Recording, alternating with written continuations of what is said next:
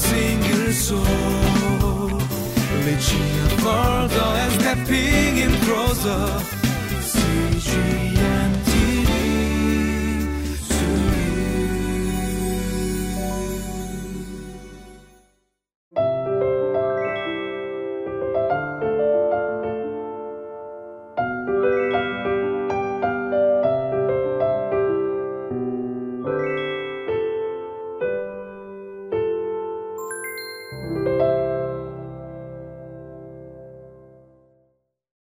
Hi, everybody. Welcome to Living Life Quiet Time for August 20th.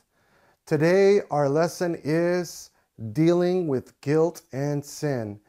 And before we get into today's uh, reflection, we want to just simply state that the biggest problem facing the world today, the biggest problem that we have in our world as human beings, uh, is not climate change, it's not political differences, but our biggest issue is sin.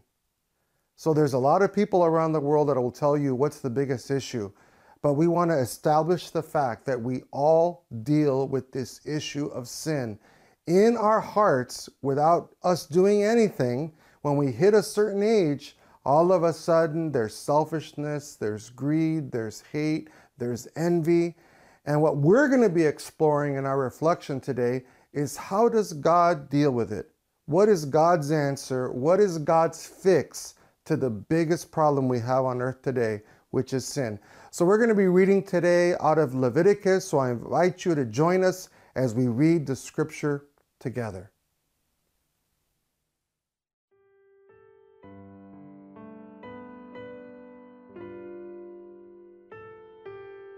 Leviticus chapter 6, verse 24 through chapter 7, verse 10.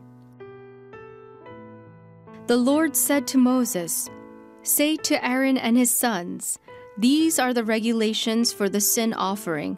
The sin offering is to be slaughtered before the Lord in the place the burnt offering is slaughtered. It is most holy. The priest who offers it shall eat it. It is to be eaten in the sanctuary area, in the courtyard of the tent of meeting. Whatever touches any of the flesh will become holy, and if any of the blood is splattered on a garment, you must wash it in the sanctuary area. The clay pot the meat is cooked in must be broken, but if it is cooked in a bronze pot, the pot is to be scoured and rinsed with water. Any male in a priest's family may eat it, it is most holy.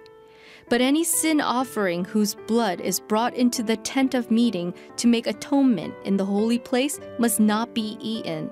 It must be burned up. These are the regulations for the guilt offering, which is most holy. The guilt offering is to be slaughtered in the place where the burnt offering is slaughtered, and its blood is to be splashed against the sides of the altar. All its fat shall be offered the fat tail, and the fat that covers the internal organs, both kidneys with the fat on them near the loins, and the long lobe of the liver, which is to be removed with the kidneys. The priest shall burn them on the altar as a food offering presented to the Lord. It is a guilt offering. Any male in a priest's family may eat it, but it must be eaten in the sanctuary area. It is most holy. The same law applies to both the sin offering and the guilt offering. They belong to the priest who makes atonement with them. The priest who offers a burnt offering for anyone may keep its hide for himself. Every grain offering baked in an oven or cooked in a pan or on a griddle belongs to the priest who offers it. And every grain offering, whether mixed with olive oil or dry, belongs equally to all the sons of Aaron.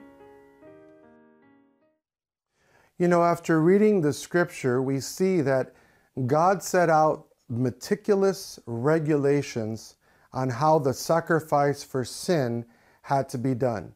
So I want to focus in on that word meticulous or regulations on how sin is dealt with.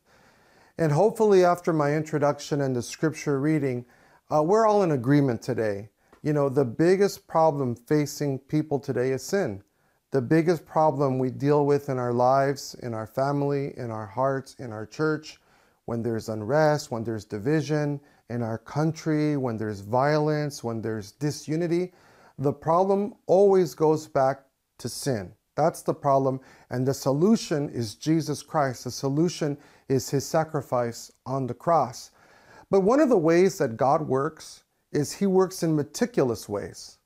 God works according to his principles, to his rules. So, one of the things we notice in Leviticus is that God gives Moses very specific, very detailed rules on how the sacrifices should be done.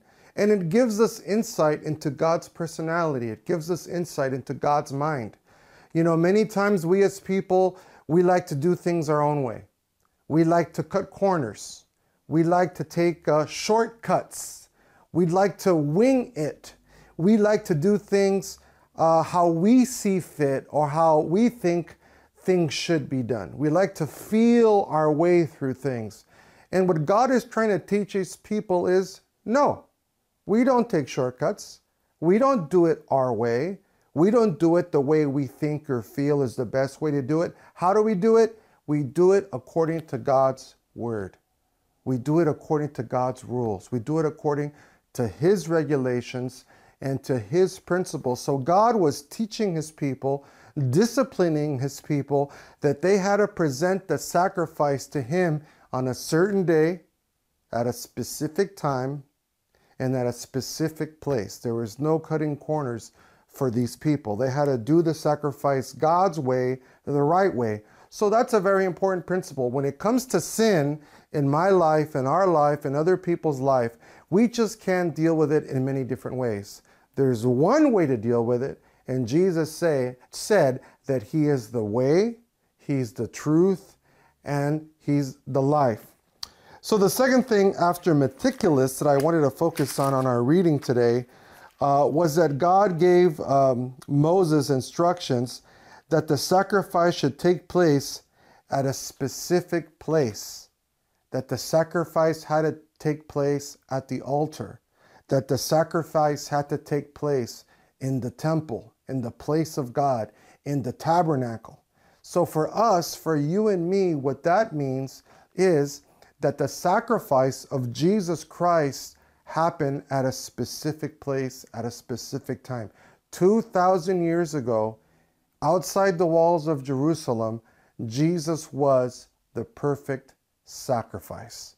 It was a special place, it was a holy place, and that's where the sacrifice happened. It doesn't happen based on my good works. The sacrifice doesn't mean, oh, I got up in the morning and I went to church, so look at my sacrifice, I'm a good person. No. The sacrifice that forgives us of our sins was Christ's sacrifice, and that happened 2,000 years ago uh, in Jerusalem. So God gives specific instructions that it must be done in a certain way and it must be done in a certain place. And then the third thing I wanted to mention is how God provides for his people. God provides for the priests. You know, the priests had the job of receiving the sacrifices from the people, and the priests had the job of sacrificing the animal. And once the animal was sacrificed to cover the sins of the people, the priests were instructed to eat it. Okay? The priests didn't have any other jobs outside the temple. This was their full time job. They worked 24 7 for God in the house of God, in the temple. So God designed a system that when people brought the sacrifice for their sins and the priest sacrificed the animal, right? Then the priests were instructed to eat. And they ate every day because of those sacrifices. In other words, God provided for his people. God provided for his followers. God provided for his servants. And you, my friend, if you are in the ministry, if you are working in the local church, if you lead a Bible study, uh, you teach Sunday school, you're working for the Lord, you're counseling people, you're praying with people, you're discipling people, you're helping people to know God, God has a promise for you that He's going to provide for you. God is not only going to provide for you financially, but God is going to provide for you spiritually. He's going to bring people into your life that will encourage you and lift you up as you perform your priestly duties. So let's conclude.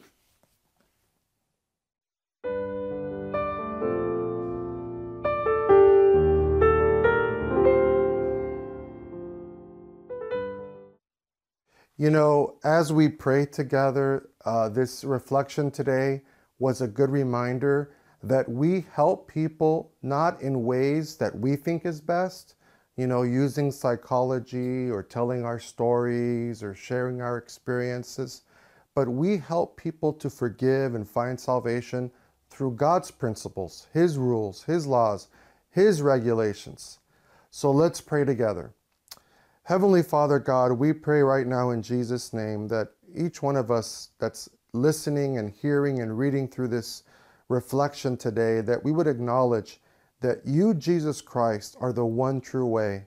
And Father God, it's not just through our stories or our experiences or even the use of psychology that we help people, but it's through the death, sacrifice, and resurrection of Jesus Christ that our sins are forgiven. So, Father God, help us today to remember that every single day. And Lord God, as my friends, as my listeners and viewers today, if they are ministering to others and leading others and, and serving in different ways, that you would supply their needs according to your riches and glory. We pray in Jesus' name. Amen.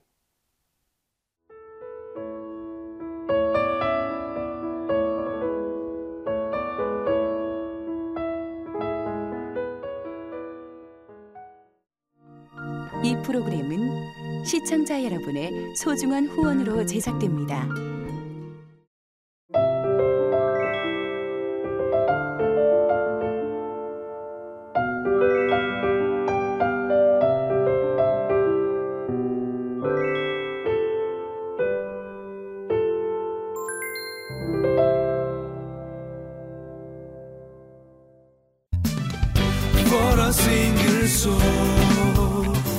Reaching